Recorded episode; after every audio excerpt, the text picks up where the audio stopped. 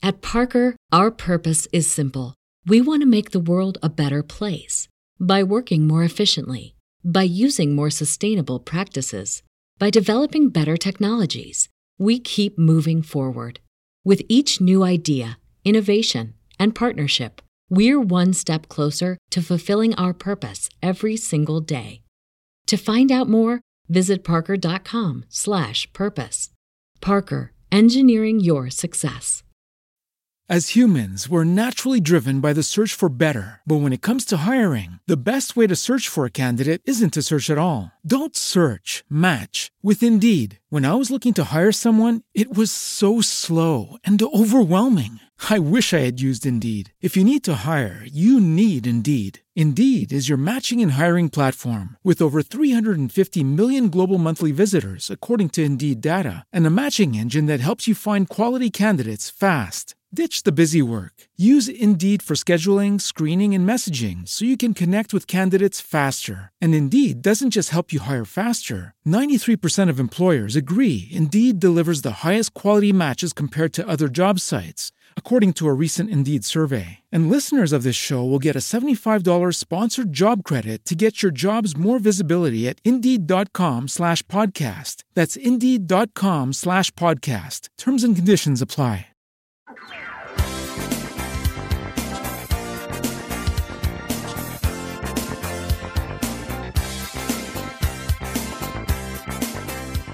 Fantascientificas presenta Caratteri fantastici, protagonisti, storie e racconti del futuro presente.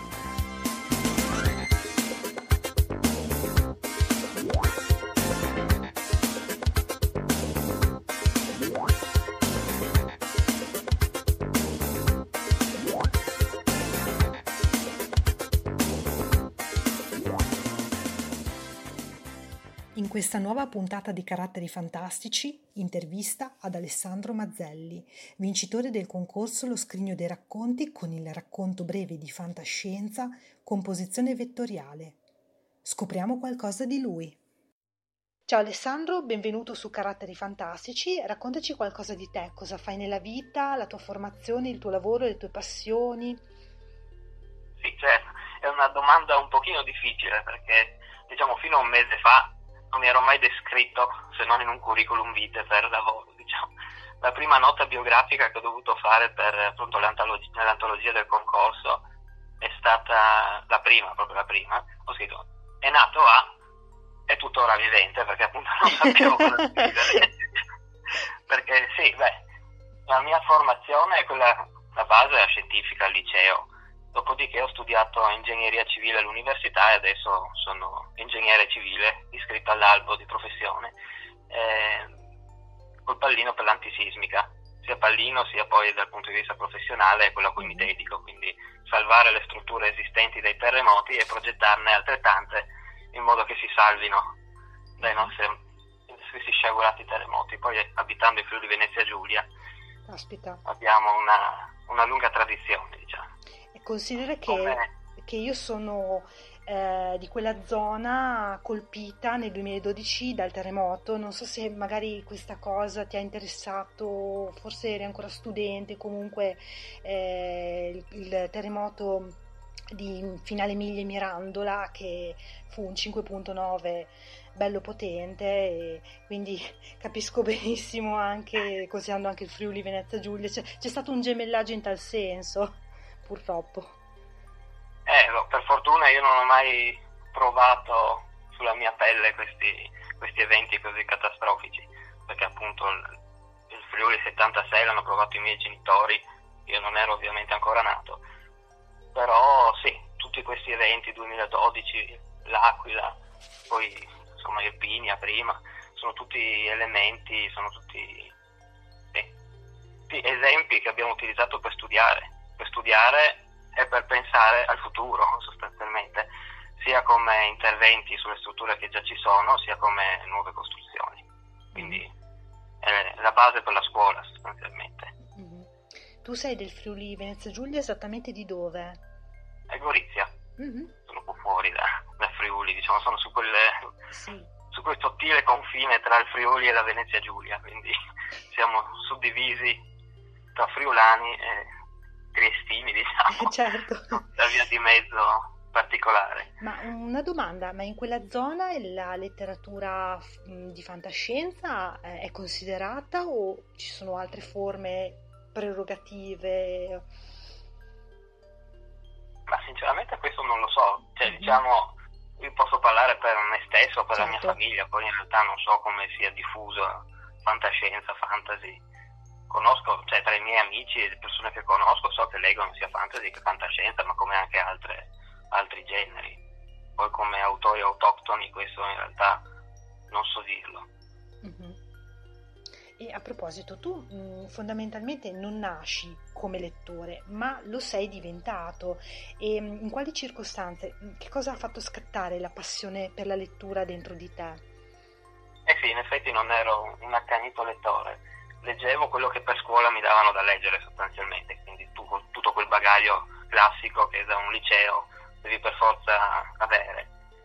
Certo. La lettura, la passione per la lettura è, è nata un po' per caso in realtà, perché avevo, diciamo, è partito da un regalo che avevo fatto a mio fratello qualche anno prima e gli avevo regalato il, il gioco per computer, quello di The Witcher. Mm-hmm.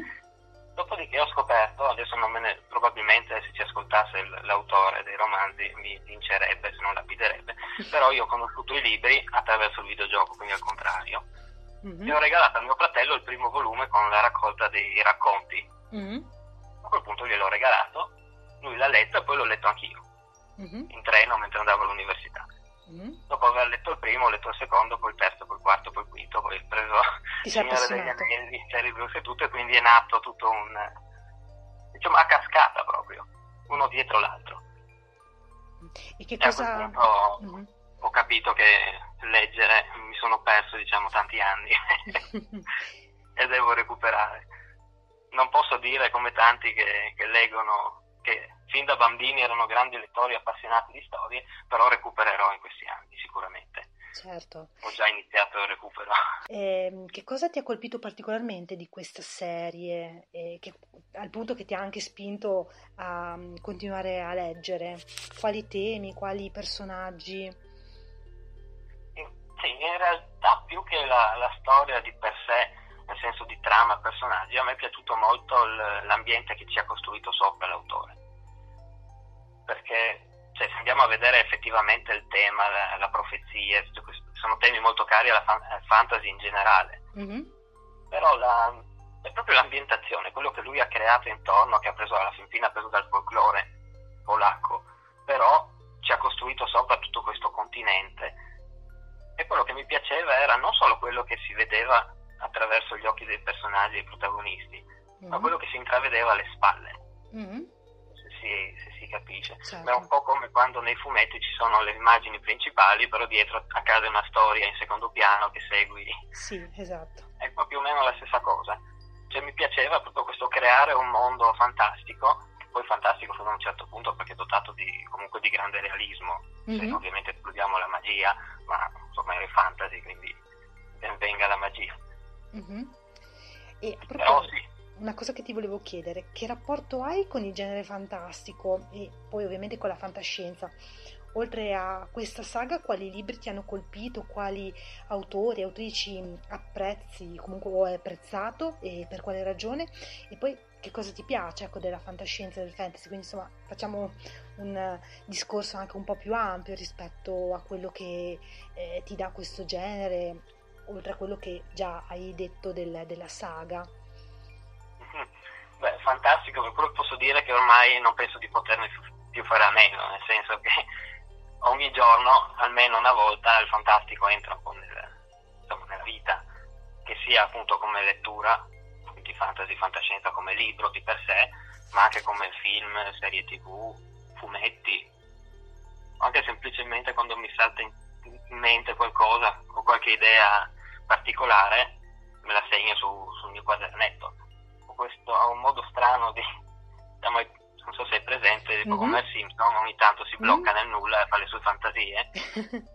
per 20 secondi con faccia assorta, ecco ogni tanto quando sono, so, guardo per esempio un film, più che altro subisco un film.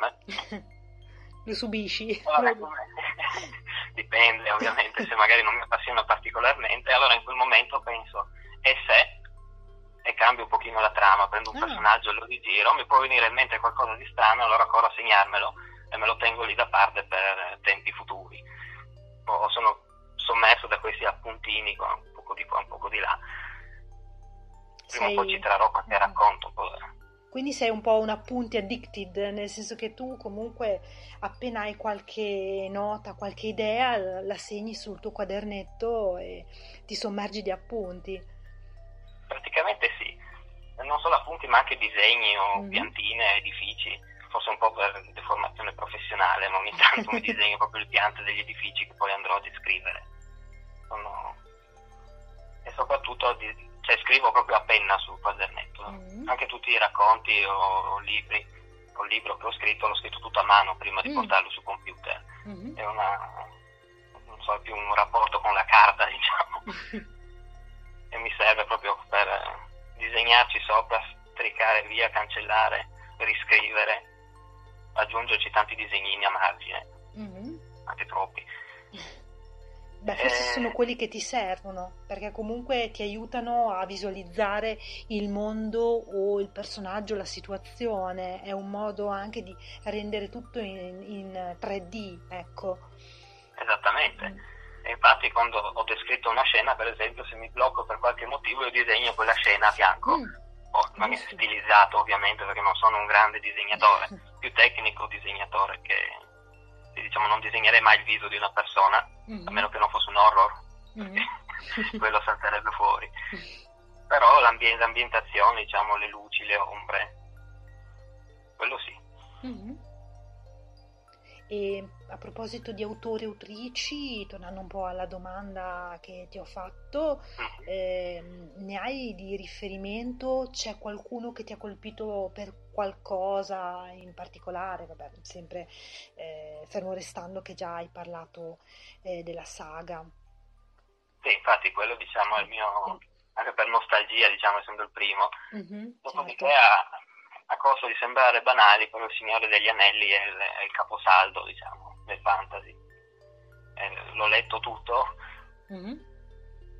Eh, sì, per me diciamo, è la base di partenza, come, come, idea, come creazione del mondo, come creazione della mappa singola, come creazione del mondo, world building, chiamiamolo come vogliamo. Mm-hmm. Lì è proprio so dire, un manuale che mi ha insegnato mm-hmm quali sono i temi da approfondire, quali no, cosa è importante inserire per avere appunto un mondo credibile intorno.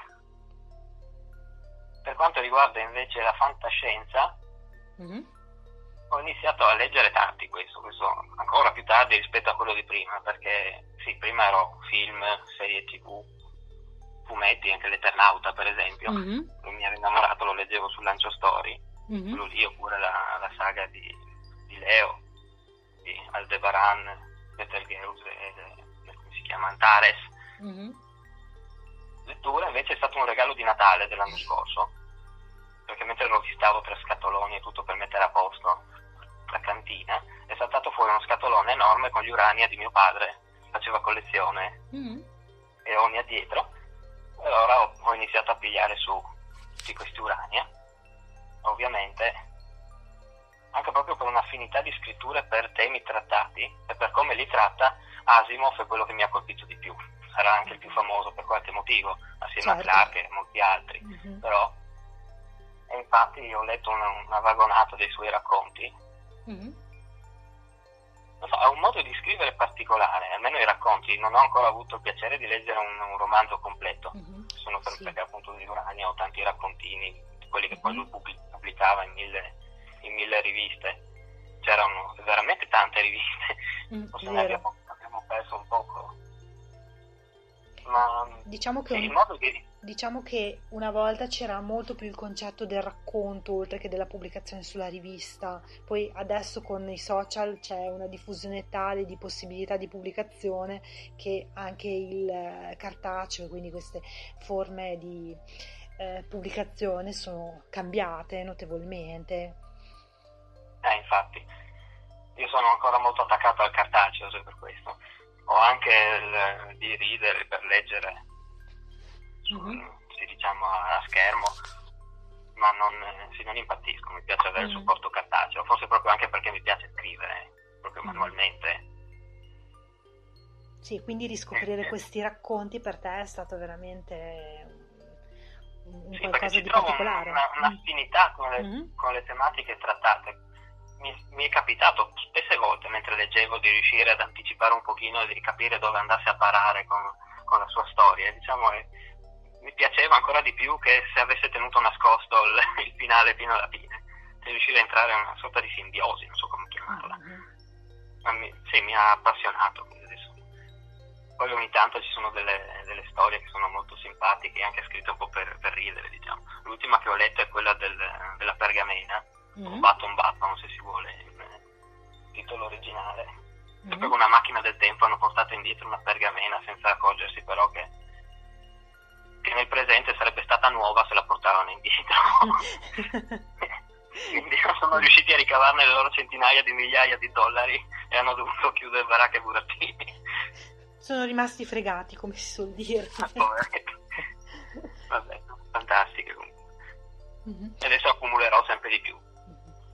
Ma Diventerò de... un accumulatore seriale. Ma della fantascienza tu ami ad esempio più la, la robotica piuttosto che il catastrofismo o altre cose, altri filoni? Ah, ti dico, per diciamo, lettura Purtroppo no, perché ho cominciato veramente da poco, infatti magari appassionati del genere storgeranno anche il naso sentendo così, però d'altronde il tempo è quello che è. Per quanto riguarda altri filoni, io quelli, sì, quelli da film, serie tv e da, e da fumetti, come dicevo, come autori non conosco ancora, insomma non ho una panoramica completa ancora. Mm-hmm pian piano, pian piano la costruirai, ecco, man mano che... Ovviamente. certo, col tempo si fa tutto. E una domanda, quindi dalla lettura alla scrittura, mm, come e perché hai iniziato a scrivere? C'è stata proprio un po' la spinta eh, data dai racconti che hai letto, un po' dalla scoperta anche di, di questi libri che non avresti mai detto fossero di famiglia, diciamo così? Ah, beh, diciamo, io sono partito a scrivere senza aver letto i racconti brevi, a parte quelli del, del Witcher che citavo prima. Avevo letto solamente di fantasy libri, cioè libri completi, romanzi. Mm-hmm. Il perché ho cominciato a scrivere è perché mi è venuto, penso che a molti possa venire, diciamo, come domanda sibillina che gira per la testa, mm-hmm. come farei io? nel senso, mm-hmm. e se questo personaggio invece facesse così, se avessi io a mm-hmm. disposizione il mio mondo, come farei interagire i personaggi? Seguirei il filone che ha seguito l'autore XY oppure l'autrice YZ oppure farei qualcos'altro? Ecco, io ho voluto cimentarmi a creare un mondo mio, mm-hmm. provare a scrivere e vedere quello che io vorrei fosse scritto sul, sulla carta sostanzialmente purtroppo tra il dire e il fare ovviamente c'è di mezzo il mare, è un mare di parole. Certo. E non è così scontato che poi quello che effettivamente metti sulla carta sia leggibile e digeribile da qualcuno. Mm-hmm. Però come tutte le cose, quando scrivi tu sei il fan di te stesso numero uno, no? Quindi mm-hmm. a me piaceva quello che scrivevo. Ho scritto prima un libro prima di, delica- di dedicarmi ai racconti brevi. A me piaceva, mm-hmm. ero il, mio fan numero uno, quindi Però come, dopo, come fan numero uno ci hai lavorato nel senso hai scavato, hai scritto, riscritto, cancellato, cioè comunque alla base dell'essere fan c'è un lavoro anche pignolo, diciamo così? Sì, sì. Infatti la prima scrittura è stata di getto, un po' come mm-hmm. diciamo, l'onda del momento sì. e dell'entusiasmo. Ah. Sì.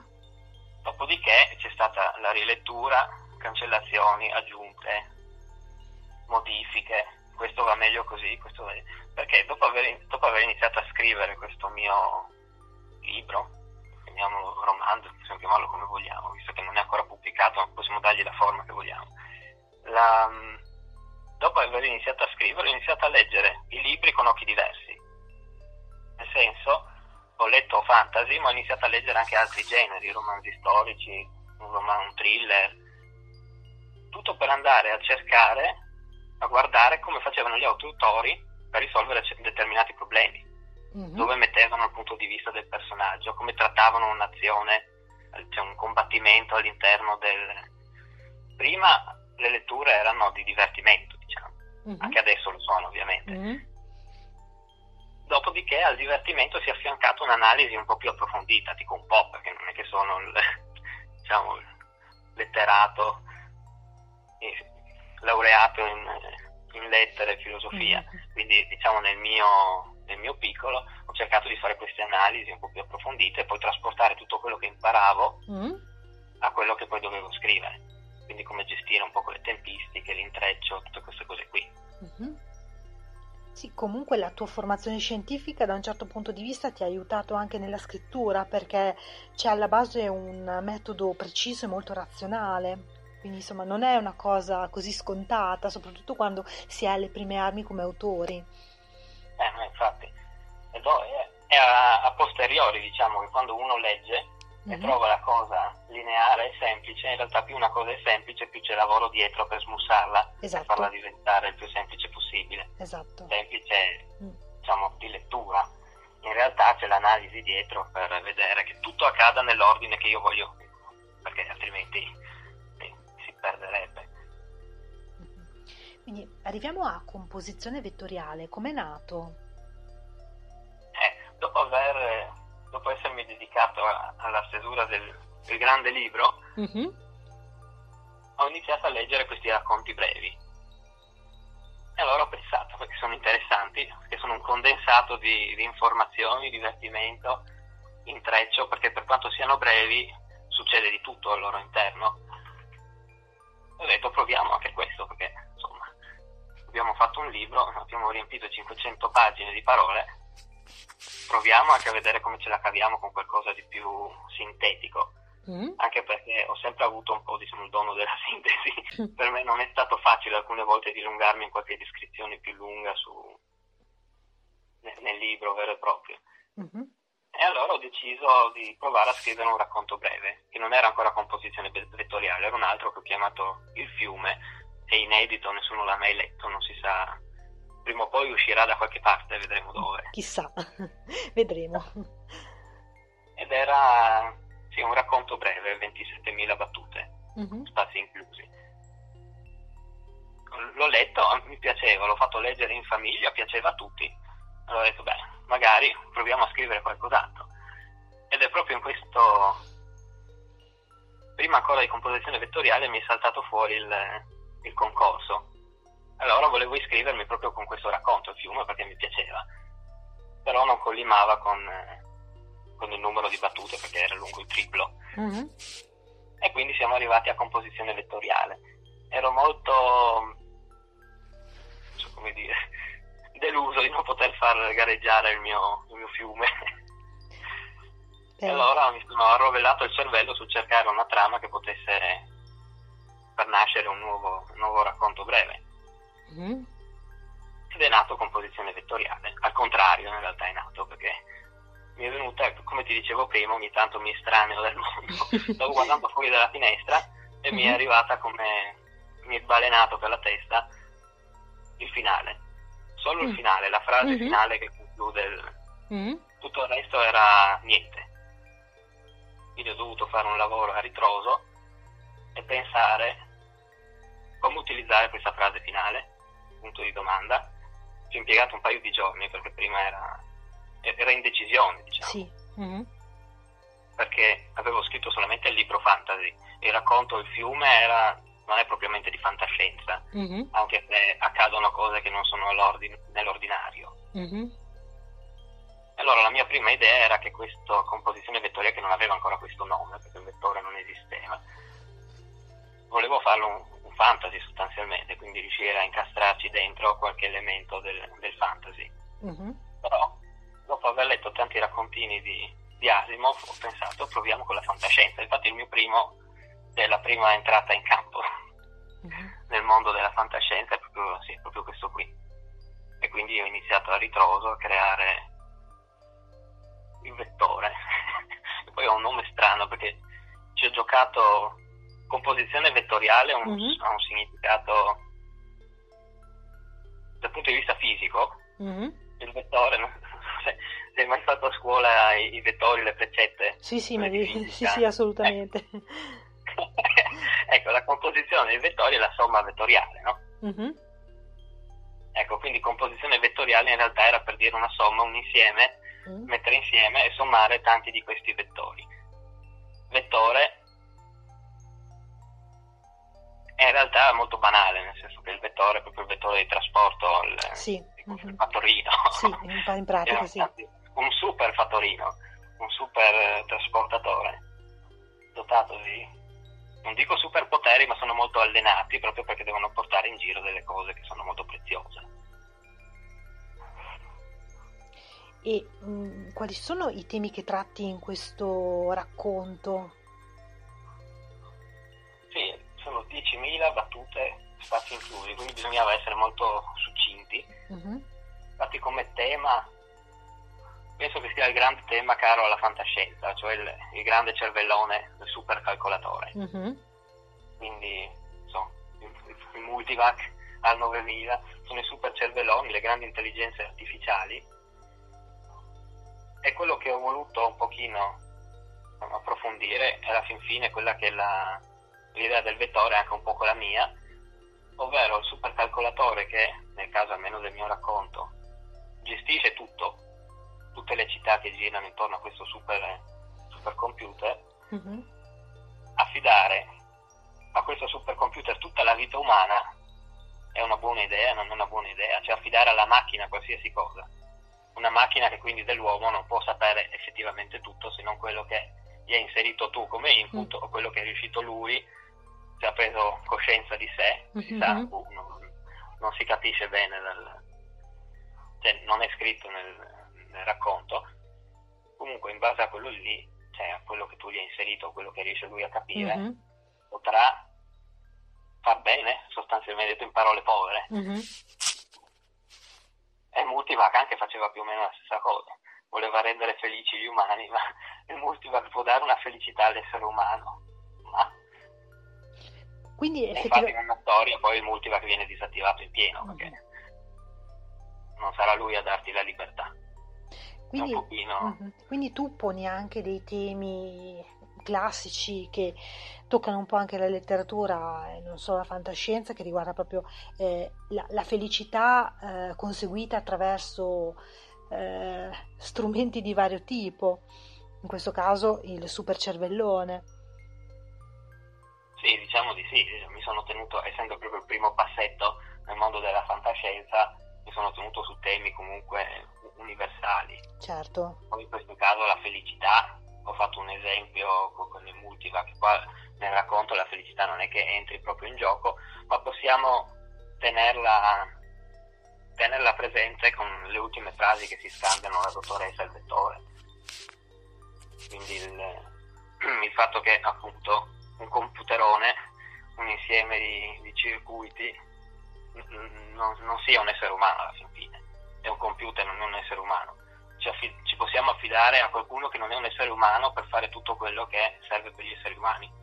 Può essere un computerone, ma può essere anche, non so, un, un super polpo, super intelligente. Potrebbe lui essere elevato al massimo rango ed essere lui che comanda tutti gli uomini. Secondo me no. L'essere umano deve essere comandato dall'essere umano, ma sì, sono temi molto importanti. diciamo e anche abbastanza complessi perché comunque c'è sempre un, ci sono temi legati all'etica e anche appunto il rapporto uomo-macchina, il rapporto di interdipendenza che apre a spiragli immensi e che comunque ha ispirato anche pellicole e libri eh, in cui eh, le macchine prendono anche sopravvento, quindi insomma ci sono anche delle implicazioni con proiezione a un futuro non propriamente eh, allegro, diciamo pure così. Perché... No, no, è un tema complessissimo, infatti l'ho solo diciamo scalfito con, con quelle due frasi perché non era, certo. Doveva essere un racconto breve, incisivo dal punto di vista del, di quello che succede, del finale, ma come temi trattati non mi sembrava... Non so neanche io sinceramente se sarei in grado di effettuare un'analisi tanto spinta, tanto approfondita di tematiche così importanti. Non penso di avere ancora almeno la capacità per mm-hmm. approfondire mm. una cosa del genere. Sì. Serve appunto avere una grande cultura, aver letto e comunque avere una, una libreria alle spalle piena di libri, ovviamente letti, non solo messi come soprammobile. Infatti un bagaglio culturale Mhm. immenso, avere il quadro generale e poi poter dare effettivamente la propria interpretazione. La mia per ora è sì, solo una scalfitura sulla, sul rivestimento del supercomputer. Comunque nella scrittura di composizione vettoriale eh, tanta parte mh, l'ha fatta eh, la tua formazione, anche il fatto comunque di essere un ingegnere, perché hai comunque una capacità di programmazione che è proprio poi del tuo lavoro, no? E infatti, diciamo, proprio in virtù del fatto che le battute erano talmente poche, bisognava dosare giustamente tutti gli inframesi, un pochino di descrizione, un po' di dialogo, il, viaggio e la conclusione. Quindi doveva essere una sorta di escalation, Mhm. un esponenziale se vogliamo calarci proprio nel, Parlando in termini della- ingegneristici, della matematica. matematica. Ehm, sì, poi ovviamente la programmazione da un, da un lato e poi all'interno del, del raccontino ci ho inserito un paio di cosettine perché i nomi delle città, che ho messo quelle dell'anello, non sono nomi casuali. Quando ho creato diciamo, questa ambientazione solamente abbozzata, ho voluto creare un sistema diciamo, autosufficiente di queste sette città perché hanno nomi strambi, ma sono nomi che rimandano un pochino a quello che ogni metropoli questo anello di città fa. Mhm. Per esempio Shell, che in inglese vuol dire guscio, conchiglia, Mhm. è descritto molto brevemente, sono cupole di calcestruzzo precompresso, armato precompresso. Questa è una cosa che ho inserito, è puramente ingegneria, perché Sì, certo. non penso che si sognerebbero di dare quelle descrizioni tremende. Oppure, il, non mi ricordo che città era prima, comunque le descrizioni erano sempre acciaio e calcestruzzo che escono da questa densa foschia. Mhm. Quindi come descrizioni ci ho inserito tanta, diciamo, di struttura. Sì, ci hai messo E del poi- tuo, come si suol dire. Sì, beh, mi, mi piace perché anche nel libro, quello che ho scritto, ho inserito un po' di termini tecnici qua e là, Mhm. cercando di renderli più digeribili possibile, ovviamente, perché non, non- non si, non si può ridurre un libro fantasy a una relazione di calcolo, Eh, certo. altrimenti quello la porti allo sportello in regione. Ma però sì, ci ho dedicato abbastanza a creare l'ambientazione intorno, per quanto sia breve e raccontino, perché sì, le altre città dicevo che hanno nomi strani, no? per esempio, non so, c'è Torre, è un Mhm. nome un po' così, però se vado per esclusione rispetto a tutte le altre, la torre era la torre di, tra parentesi, guardia, cioè dove ci sono le caserme, quindi difesa. Poi c'era Oxida, con ossigeno, quindi era il mondo, diciamo, ossigeno, quindi piante, dove si coltiva, tra virgolette. C'erano Salaria, che non c'entra niente con la via Salaria, era semplicemente un nome strano per dire salari, quindi diciamo, pecunia, Mhm. quindi centri amministrativi. Interessante come. Eh, poi chi altro c'era? Vabbè, Windia è una... È, è rigirato, beh, il termine wind, quindi vento, Mhm. alle eoliche, ma anche centrali termonucleari, quindi è tutto l'ambiente della produzione di energia. Mhm. E poi, beh, macchina penso che parli da sé, Mhm, sono certo. le, le- le industrie e quant'altro. Rimane quella povera scelta, prima dicevano i gusci, che sono gli, gli ambiti residenziali, Mhm. il guscio protettivo. del- Nome strano invece a dove c'è il computer centrale, perché Antarian non c'entra niente con, eh, con le altre. Mhm. E in realtà ho preso, ho messo insieme quello che dicevo prima, Antares, Aldebaran, Sì. Girale e viene fuori questa Antarian, Mhm. è perché non sono sicuro neanche io che ho scritto che queste città si trovino sulla Terra. Mhm. Potrebbero benissimo essere su un altro pianeta che è stato colonizzato. Quindi ho voluto richiamare anche questo. So, è tutto un po' cervellotico, ma è tutto nascosto dietro e non si, cioè, non si capisce da- Sì. Dalla scrittura. Sì, hai Era tanto voluto, per dire che... eh, hai voluto evocare anche, cioè hai, sei- hai- hai attinto eh, alla capacità evocativa della parola, cioè, mh, tra l'altro lavorando in maniera eh, certosina e- ed elaborando anche nomi particolari effettivamente, quindi c'è qualcosa che va oltre a quello che eh, il lettore legge e, e comprende diciamo immediatamente. Eh, infatti, questo è un po' diciamo il retaggio dal fantasy che ti porta a creare tanti, tanti mondi. E per quanto riguarda la partecipazione allo scrigno dei racconti, eh, quando hai saputo l'esito, insomma, qual è stata la reazione e poi insomma com'è andata anche la partecipazione, che cosa ti aspettavi, ecco? Beh, sinceramente le mie aspettative erano diciamo, basse, nel senso che non mi sarei mai aspettato di arrivare primo.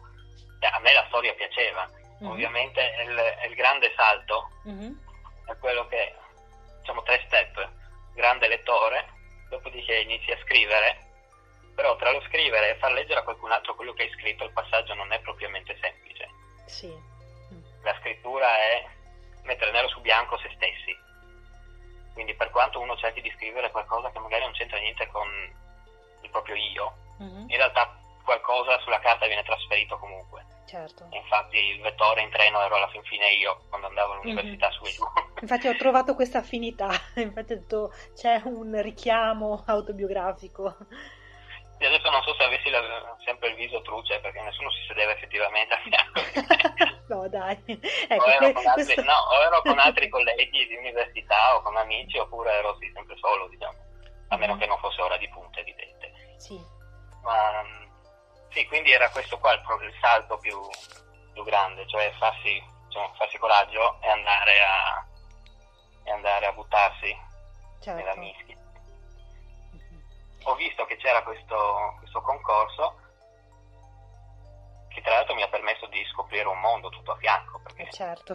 no, per associazioni culturali e quant'altro, non pensavo ci fosse tanta concorrenza, quindi in realtà è ancora più, più importante per quanto mi riguarda come vittoria perché erano oltre un centinaio di, di racconti in gara. Eh. Quindi è stata una grande soddisfazione. Quando certo. mi è certo. arrivata la chiamata, uh-huh. che io sinceramente non mi aspettavo, ma perché sono un po' più pessimista da quel punto di vista, eh, ero senza parole. L'unica parola che mi è uscita è fantastico, forse anche riferito. Siamo proprio in tema comunque. sì, sì, appunto. Sì, non avevo, non avevo molte parole, ero emozionato proprio senza neanche fosse stato, non so, un viaggio sulla luna, appunto. Però è, sì. E quindi tu, tu, hai conosciuto, ecco, ti sei aperto un mondo e hai conosciuto anche il collettivo Scrittori Uniti. E, e, eh, che rapporto mm, hai con il collettivo e che cosa mm, hai visto? Anche insomma, sei, un, sei, all'inizio del tuo percorso, però eh, che cosa hai trovato nel CSU? Sì, sì, proprio ho fatto un passo e mi sono ritrovato in un mondo, un mondo tutto nuovo. Associazioni, l'associazione Fantasy per esempio e anche proprio il CSU. Il, cioè, il rapporto con il CSU è, è appena iniziato proprio perché sì, non ho un non ho ancora utilizzato e non sono ancora entrato con il CSU a mostrare miei, le mie pubblicazioni, i miei libri, le fiere, tutte queste uh-huh. cose qui, perché non sono ancora un autore pubblicato ovviamente. Però la sensazione è quella di, di famiglia, si può dire, uh-huh. di, cioè, di, passione che proprio permea questa, il collettivo. Leggendo sulla pagina, pagina Facebook, seguendo le fiere virtuali che fanno, la, pagina, il loro sito internet, conoscendo poi Claudio sia per prima con, con, il concorso, poi sentendoci anche per telefono. Ecco, è proprio Claudio Secci che mi ha, mi ha aperto questo mondo e dato mm. queste possibilità fantastiche. È un, è un rapporto che spero di, di, coltivare e poi di portare avanti mm-hmm. di più, perché sì, come dicevo, è passione, sono appassionati e non solo appassionati, ma facultori proprio della materia, che sono mm-hmm. esperti, mm-hmm. In, eh, esperti scrittori e lettori. Quindi chi meglio di loro può aiutarti e portarti per mano diciamo, in questo mondo, certo. il mondo dell'editoria, che è un mondo da quel che ho capito una, una selva selvaggia, nel citare il sommo poeta. Sì. Quindi sì, sapere che ci sono persone così appassionate, mm-hmm. gentili, disponibili, è stato molto importante. E i tuoi prossimi progetti, appunto, c'è questo libro eh, in lavorazione. però ce ne sono magari altri di progetti che speri comunque possano concretizzarsi nel futuro. Parlacene un po'. Allora, sì, il, diciamo, il concorso ha avuto una, un, un, duplice esito, sia quello di appunto, dice, personale, nel senso di essere arrivati primi è una grande soddisfazione, certo. sia poi il primo premio era l'editing del, di un'opera già pronta oppure che, sì, che avrei potuto scrivere in un futuro. Quando ho visto nel bando che c'era questa possibilità ho partecipato a occhi chiusi, proprio sognando la possibilità di... E infatti il progetto adesso è, è quello lì, cioè editare e terminare il mio primo libro, quello uh-huh. a cui ho dedicato tutto me stesso l'anno scorso, prima di dedicarmi ai racconti brevi appunto. Quindi quello lì è il progetto che adesso porterò avanti, uh-huh. mischiando questo e il lavoro. Però non solo il libro, cioè questa storia dei racconti brevi mi, cioè, mi appassiona, quindi penso che continuerò a scrivere raccontini, poi se li pubblicherò o meno non lo so, ma intanto diciamo per divertimento personale. Uh-huh. Certo. Dico, non sono professionista del, del, genere, quindi io lo faccio per, per divertimento. E se poi posso portare un po' di divertimento anche agli altri, meglio ancora. certo. E qualcosa di fantascienza ce l'hai in testa oppure resta un attimo lì poi per un futuro, chissà? Allora, la fantascienza è, è difficile da scrivere, nel senso che ha un, ha un grande bisogno di un bagaglio scientifico molto grande. Ora, fossi un, un astrofisico, fossi un, un ingegnere chimico, anche un ingegnere meccanico di per sé, loro hanno una hanno un'altra capacità di vedere le cose, nel senso anche semplicemente Asimov sa di, di stelle, sa di chimica, sa di, cioè è molto preparato. Adesso siamo arrivati a un, in un momento in cui la, la scienza ha fatto dei passi non da gigante di più, è un continuo aggiornamento di scoperte sempre nuove, sempre nuove, sempre nuove, quindi riuscire a creare della fantascienza che non sia andare a, a ripercorrere diciamo, i passetti di, uh-huh. dei, degli autori passati uh-huh. e quindi cercare di fare della fantascienza nuova, uh-huh. quindi partendo dalla nostra tecnologia immaginando quello che potrebbe essere, è un salto molto, molto difficile, quindi ha bisogno di, di, tempo e dell'illuminazione giusta, diciamo. Certo. Io come, come progetto di fantascienza prossimo in uno di quei momenti, in realtà non di pensiero, ma era un problema che ho avuto mentre lavoravo, di database, si erano incastrati tutti, comunque un, un pandemonio. Mm-hmm. E proprio in quel momento lì mi è venuto in mente un'altra storia, sempre di fantascienza, da mettere vicino a quella del vettore, quindi prima o poi scriverò anche quella. Mm-hmm. Sul mio quadernetto ci sono tutti gli appunti per farla, quindi una, forse una continuazione proprio. Mm quindi un racconto di fantascienza prima o poi arriverà. Okay. Devo solamente giostrarlo un pochino per fare in modo che non si capisca subito dove voglio arrivare. Mm-hmm. E lì poi bisogna giocare un pochino per nascondere gli indizi. Ok, poi se vuoi aggiungere altro?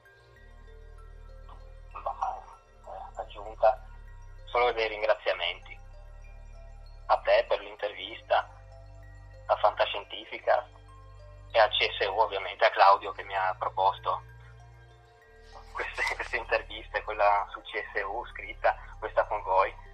Sono delle opportunità nuove e molto importanti perché sono una persona molto, molto riservata che non, non, si è mai esposta diciamo più di tanto, almeno in questo mondo qui, poi mm-hmm. ovviamente il mondo lavorativo è un'altra cosa, però la fantascienza, il fantasy era qualcosa che, che coltivavo per me e che adesso sono felice anche di, di condividere. Avete ascoltato Fantascientificast, podcast di fantascienza e cronache della galassia, da un'idea di Paolo Bianchi e Omar Serafiti, con il contributo cibernetico del Cylon Prof Massimo De Santo. Potete seguirci ed interagire con noi sul nostro sito fantascientificast.it su Facebook alla pagina Fantascientificast, su Twitter sul profilo at Fantascicast, sul nostro canale Telegram t.me slash fantascientificast, sulla nostra community Telegram t.me slash fsccommunity. Se siete particolarmente timidi, potete utilizzare la vecchia, cara e affidabile posta elettronica, scrivendoci all'indirizzo redazione at fantascientificas.it. Tutte le puntate sono disponibili sul nostro sito, su Apple iTunes, su Spotify e su Podbean all'indirizzo podcast.fantascientificas.it. Se volete, potete lasciarci una valutazione a 5 stelle su Apple iTunes ed offrirci una birra romulana o un gotto esplosivo pangalattico, sostenendoci tramite una donazione PayPal utilizzando l'apposito pulsante sul nostro sito. Fantascientificast è una produzione amatoriale. Non si intende infrangere alcun copyright, i cui diritti appartengono ai rispettivi detentori. L'autorizzazione SIAE 5612I5359. Nessun byte e nessun tribolo sono stati maltrattati durante la produzione di questo podcast. Alexa 4 e l'equipaggio di Fantascientificast vi augurano lunga vita e prosperità e vi danno appuntamento alla prossima puntata lungo la rotta di Kessel.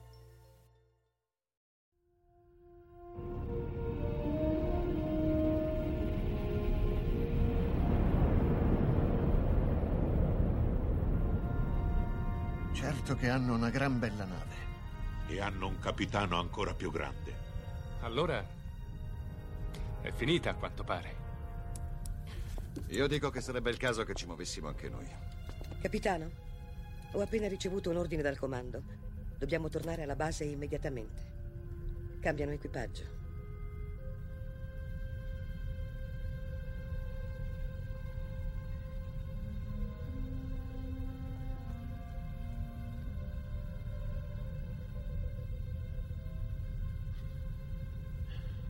Se fossi umano, penso che ora la mia risposta sarebbe andate al diavolo.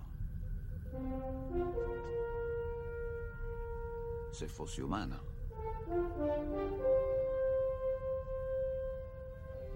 Che rotta, capitano.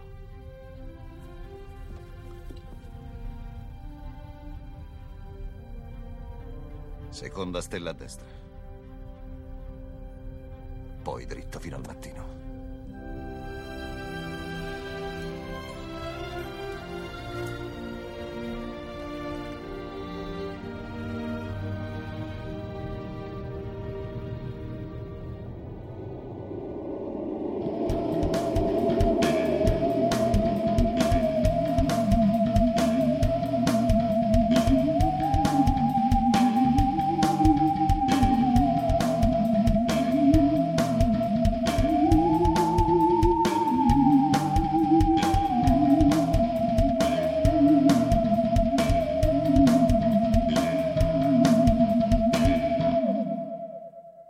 At Parker, our purpose is simple. We want to make the world a better place by working more efficiently, by using more sustainable practices, by developing better technologies. We keep moving forward. With each new idea, innovation, and partnership, we're one step closer to fulfilling our purpose every single day. To find out more, visit parker.com/purpose. Parker, engineering your success. As humans, we're naturally driven by the search for better. But when it comes to hiring, the best way to search for a candidate isn't to search at all. Don't search, match with Indeed. When I was looking to hire someone, it was so slow and overwhelming. I wish I had used Indeed. If you need to hire, you need Indeed. Indeed is your matching and hiring platform with over 350 million global monthly visitors, according to Indeed data, and a matching engine that helps you find quality candidates fast. Ditch the busy work. Use Indeed for scheduling, screening, and messaging so you can connect with candidates faster. And Indeed doesn't just help you hire faster. 93% of employers agree Indeed delivers the highest quality matches compared to other job sites, according to a recent Indeed survey. And listeners of this show will get a $75 sponsored job credit to get your jobs more visibility at Indeed.com slash podcast. That's Indeed.com slash podcast. Terms and conditions apply.